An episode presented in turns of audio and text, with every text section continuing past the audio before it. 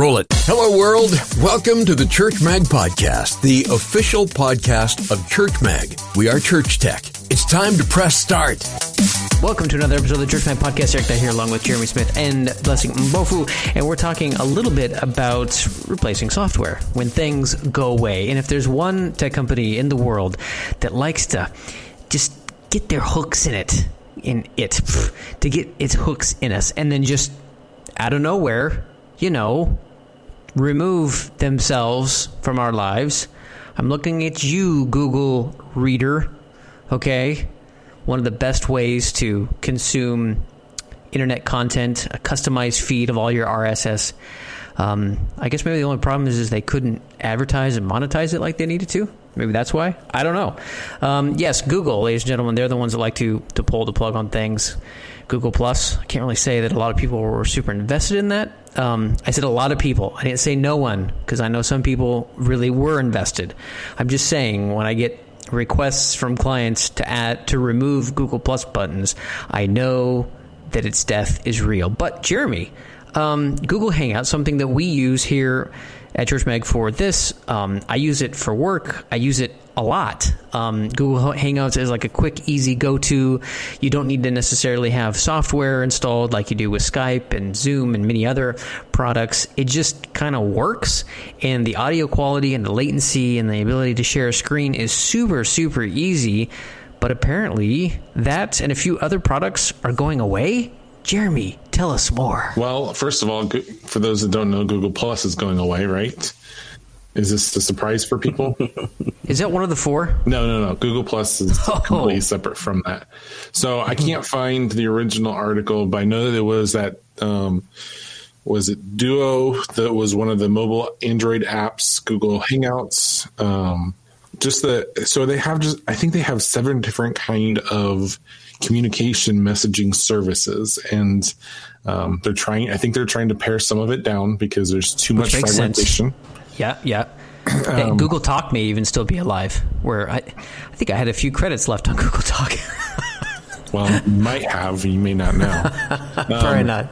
I know that they out of everything uh, that came out of google plus google hangouts was the most successful thing out of everything that they had. Um, they are getting rid of what is known as Google Plus, but they are keeping um, Google Meet, which I guess is just the source code, but not blatantly tied into Google Plus. So that part of the program is taken out. Um, so I think they still have a lot to go as far as that's concerned, but I don't know. What do you? First of all, what do you think about Google just constantly changing things over and over and over again and not like keeping a consistency? Well, what I have to think about that is you get what you pay for. Sure. Uh, oh yeah, yeah. You get what you pay for. If you're not paying nothing, you're going to get nothing in the end. Yeah, exactly, exactly. And you know, I mean, to be frank about it, when it comes to subscription services, they're subscription. So in some sense, they're not necessarily tied to support. You know, when you release a software, um, there's a certain amount of commitment and follow through and support that lasts a pretty undetermined number of years, but you expect a software product to have a certain lifespan, right? But when you have a cloud software like Google Documents no, and stuff don't. like that, then you, don't, don't right? Because it's a subscription. You mm. paid for it this month, you got it this month. Um, yeah, I don't yeah. think we fully. I don't think we've seen that fully play out quite yet. So it's. I'm, I'm curious to see. I know Google Documents has changed a lot. Um, I used to have old accounts that were back when it was free, and you could have up to 50 users, which is crazy. Um, and then for a while, you could get free to 10 users. Um, and they've just been slowly paring that back. I don't even think you can get that anymore. 10 users to a custom domain. But um, yeah, it's interesting to see these different things pare back. Um, I have a feeling that I'm going to be one of those people that kind of holds on to the last minute just because, uh, I don't know, you just kind of wait for something new to emerge. I remember when the Google Feed Reader went away, um, you know, eventually jumped over to Feedly. Uh, but, you know, it's interesting you know, Google removing these services and stuff, they're both, it's this funny mix of them setting trends so they can stop trends, but sometimes they have, you know, and probably this is probably a lot of their success is maybe seeing trends ahead of the curve. It's hard to determine when with such a tech giant makes changes. Like, are they seeing the trend before it gets here, or are they making the trend, right? Are they trying to create a trend? Exactly, exactly. Um, so yeah, I'm, yeah. I'm curious or to see. Are they trying to jump on a trend? Right. and I do think that Google Hangouts was ahead of the trend, um, but the fact that they could not separate that out from Google Hangouts. Honestly, um, I, I, think honest, it, I think it's as simple as dollar and cents, Jeremy. I mean, it costs money to host a simple website, let alone an international communication mechanism for streaming video. Like multiple people, dozens of people can be on the same video call at once. The latency was was was solid. Like you could share. I mean, it was it was great. It, it worked so well, but that must cost. Like it's already gone. Well, right, but I mean that costs money to run. Yeah. And what does Google get out of it? Mm. What money are they making off of that? Right. You know, but they, I mean, they are splitting off into Google Meet, so it's not like it's gone. They, true, but they true, are turning true. it into a business model, um, as opposed to a general communication technique that somebody could um, use to Skype each other or to FaceTime. Right, and maybe maybe that's what it is. Maybe that's what it's all about, Jeremy. Maybe it's about beta testing with the masses, seeing what's work, collecting data, so that you can offer a really nice product in the end? I don't know. I don't know. Um, that's just part of the Google mystery, I suppose. But what what is and, an e- and another note that's their prerogative, right? You're absolutely right. Absolutely right. I, I, I always get upset. Well, I used to get upset. Um, you know, uh, even with the outrage of uh, like how dare they shut this down when we're using it and they've gotten used to us to this um, gotten us used to uh, their product or something. Um, yeah. So what do we do? Hangouts go if if let's just assume that. Right i guess i i guess the question becomes you know what are the steps that you take? How do you approach replacing software that you like um, I've now run that some. I, I'm in the process of trying to get rid of my Adobe Creative Suite because it's a lot of money every week. Every week, well, every week too, I guess. It's a lot of money every month and every year. You know, is there value there? Is there quality there? Sure, but it's just not uh, a regular expense that I, I, really can or would like to to justify. Um, and so, moving to something different, um, it's interesting because a lot of times we confuse something different as being bad because it's not as natural. Like when I jumped, I jumped into GIMP as an open source alternative, right? Um, and immediately I didn't like it, and it had nothing to do with whether or not GIMP was any good. It had to do with the fact that it worked different than what I was used to. I didn't know the hotkeys, wasn't I didn't know how the layers work, et cetera, et cetera. Um, uh, it fundamentally works a little bit differently with the scaling of images, the way it downscales, etc. So you got to be more mindful of, of, of, how you edit and stuff like that because it's, it's more destructive editing um, than non-destructive editing. But that all being said, the biggest pain point for me was just feeling clumsy about everything, and so I think that's probably one of the biggest hurdles that you have to to to make over is understanding the difference between something different and something worse. That's that's the that's the trick, um, Eric. Is that I think even though everything's going great with a particular um, piece of software or app or whatever it is, I think it's always good to learn something else or discover an alternative. Like always have one in the one in the bag, uh, um, um like a just a backup uh, in the event that something does happen um, you don't get stuck. I think that's the first thing. It's is if you only know just how to do something in one program, I think it would be a good time to upskill and always know in at least two ways um, or two apps that you know how to. Yeah, I mean, I, I could see that. I mean, I could see that argued a lot of different ways. Um, now, I've got software that I use, and I know how to. I mean, I can use it in my sleep. Um, but I always have the one that I don't necessarily have to be as good on it as I am on what I use often. But at least I know how to get like some of the important things done. Um, you know, with like an alternative. Yeah, what I find interesting, I, to me, the big takeaway from what you're saying, because I, I, think you could also argue like be be good, be focused, lead with your strengths. You know, don't worry about learning all the programming languages. It's best to focus on those that are within your field. You don't have to know it all to be good at one or two things. Just know one or two things really well.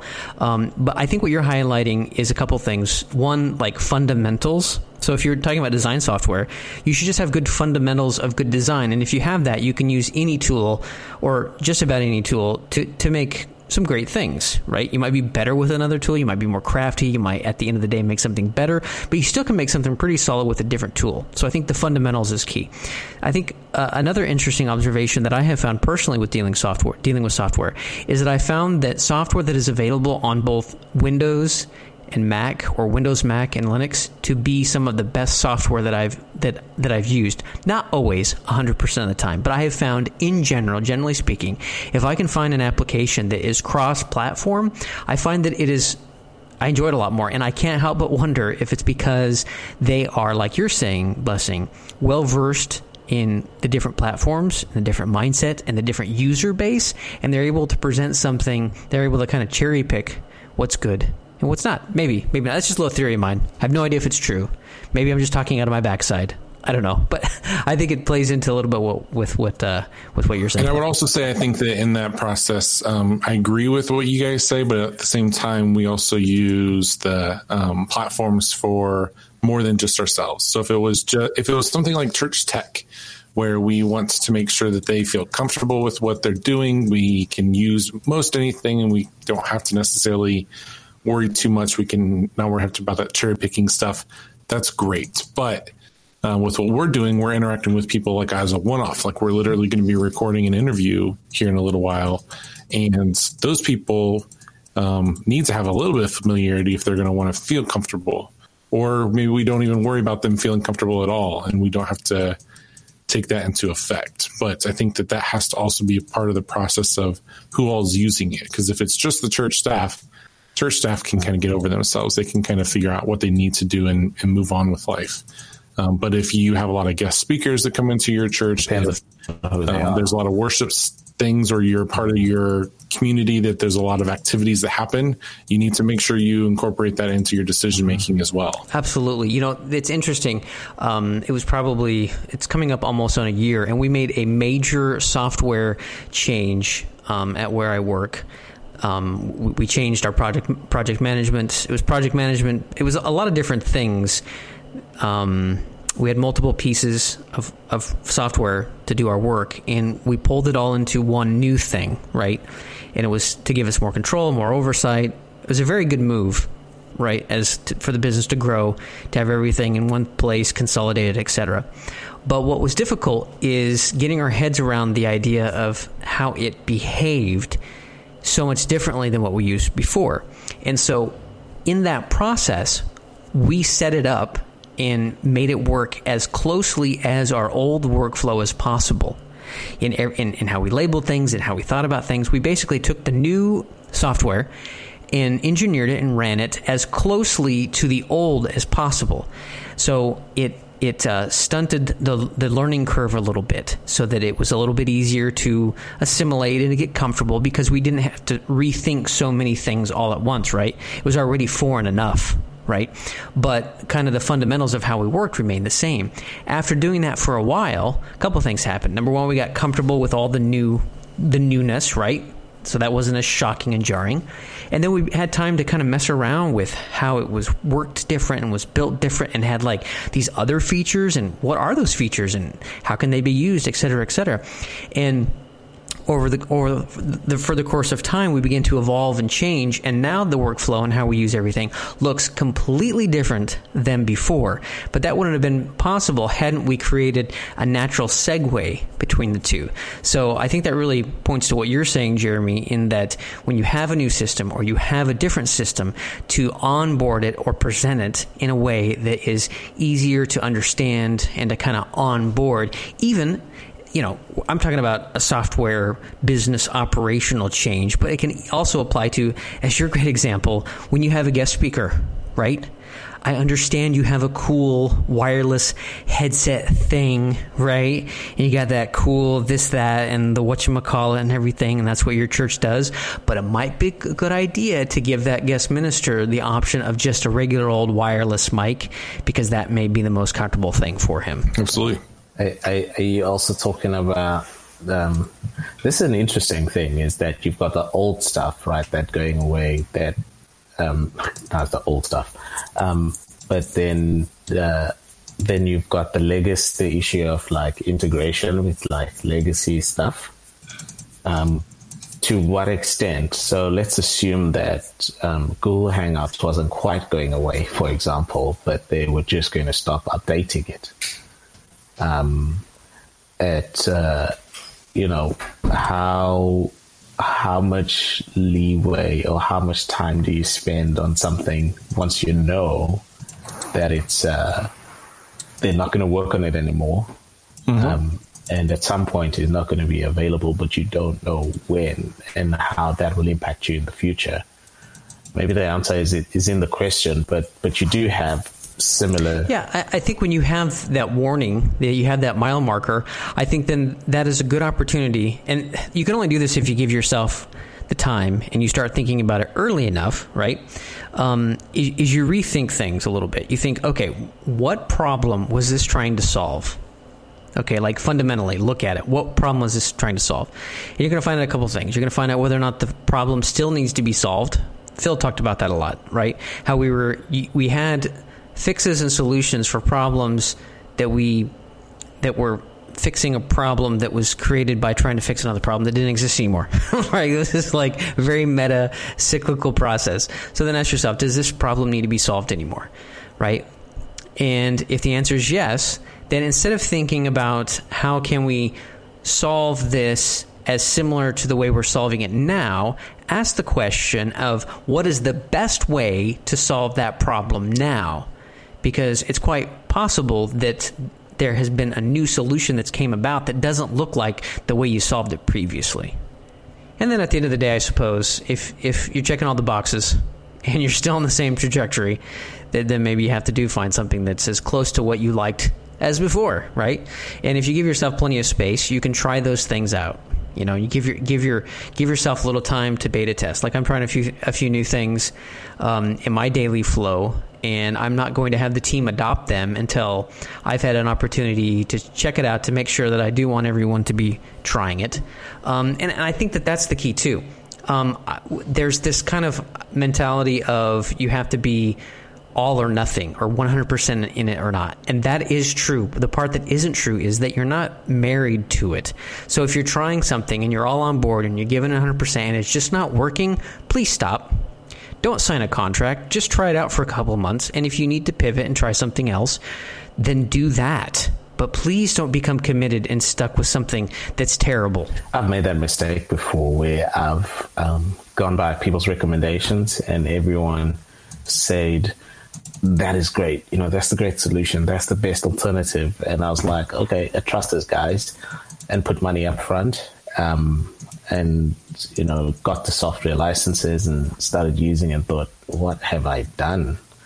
Um, you know so make use of the trial versions. I know this sounds funny but make use of the trial versions. Um, in some instances i've actually requested extensions um, because i hadn't quite figured out certain things and that worked out to my advantage.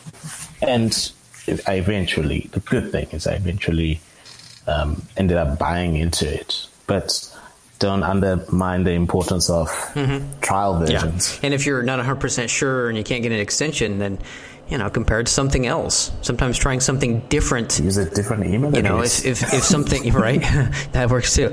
Um, if you try something different, then that might actually help you evaluate what you're trying now, right? You can be like, oh wow, this what I was using before is much is superior. I definitely want to go that route. Or your eyes are open and you're like, whoa, glad I didn't go with that, right? So, what do we do for Church Mag as far as the podcast stuff? Do we go for something like? Uh, I think uh, we should take a look at Zoom. Yep, that those that's kind of the industry standard, um, yeah. which is easy to do. That you'd have a little bit of installation from the standpoint of the other people that might join in with us. There's also Skype, which is kind of a general approach, but is a Ew. little buggy. Ew. I've never been happy with Skype. And then there's the one that's very similar to ours in the meetup, but we haven't. It's kind of untested, and we haven't really used it, like we were talking about.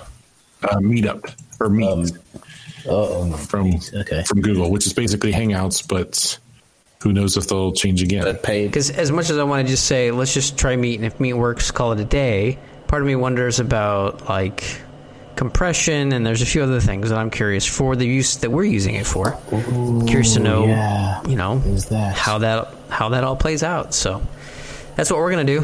What about the phone? The phone? Well, you know, you're not wrong. You're not wrong. what if we use FaceTime? No. you know what? You can well, use FaceTime. That, I mean, blessing. you say no immediately, but it does have a benefit if we were to do live streaming, kind of like what we're doing now. Well, let's right? let Blessing yeah. can do FaceTime. He can do FaceTime. No, let's not do FaceTime. I was just saying that there's why, a benefit why, there that we. Why, what, um, what issues do you have with FaceTime, Mary? I don't have any issue. It just doesn't work for everybody. What? Multi-platform. a solution that works for everybody. I, I want it to be multi-platform. Blessing. Okay, we're not going to be we're, going to be inclusive of everyone. We are going to use something that will work on the majority of computing devices. Why wouldn't Hangouts? Then, then you need to get then you need to get a, a, a, some Apple devices for FaceTime. I'm, I'm, not going to speak. I'm not going to speak to the the the the few the few privileged people in the world that can afford such lavish things as iProducts. Oh, lavish things! Mic dropped. Really? Mm-hmm. Oh, yes, really. yes, really. Goodness. Can you imagine getting a Macintosh just so you could podcast? Yeah. I'm Why pretty not? sure that would make Jesus cry a lot. oh, Jeremy. Jesus Jeremy, is Jeremy, probably Jeremy. wondering why you're not Apple Stonic. Yeah, right. Jesus is removing his AirPods right now. and on that note, that's been the podcast awesome. Send us an email, subscribe, and search for previous episodes of the Church Mag podcast by visiting Church Mag online. You'll find a link on our main menu. Go to churchm.ag. That's Church Mag. And while you're visiting Church Mag, send us a message and be sure to subscribe to the Church Mag podcast so you can receive an early release of the new show every Friday. We don't do that for just anyone. The Church Mag podcast is proudly hosted on buzzsprout.com.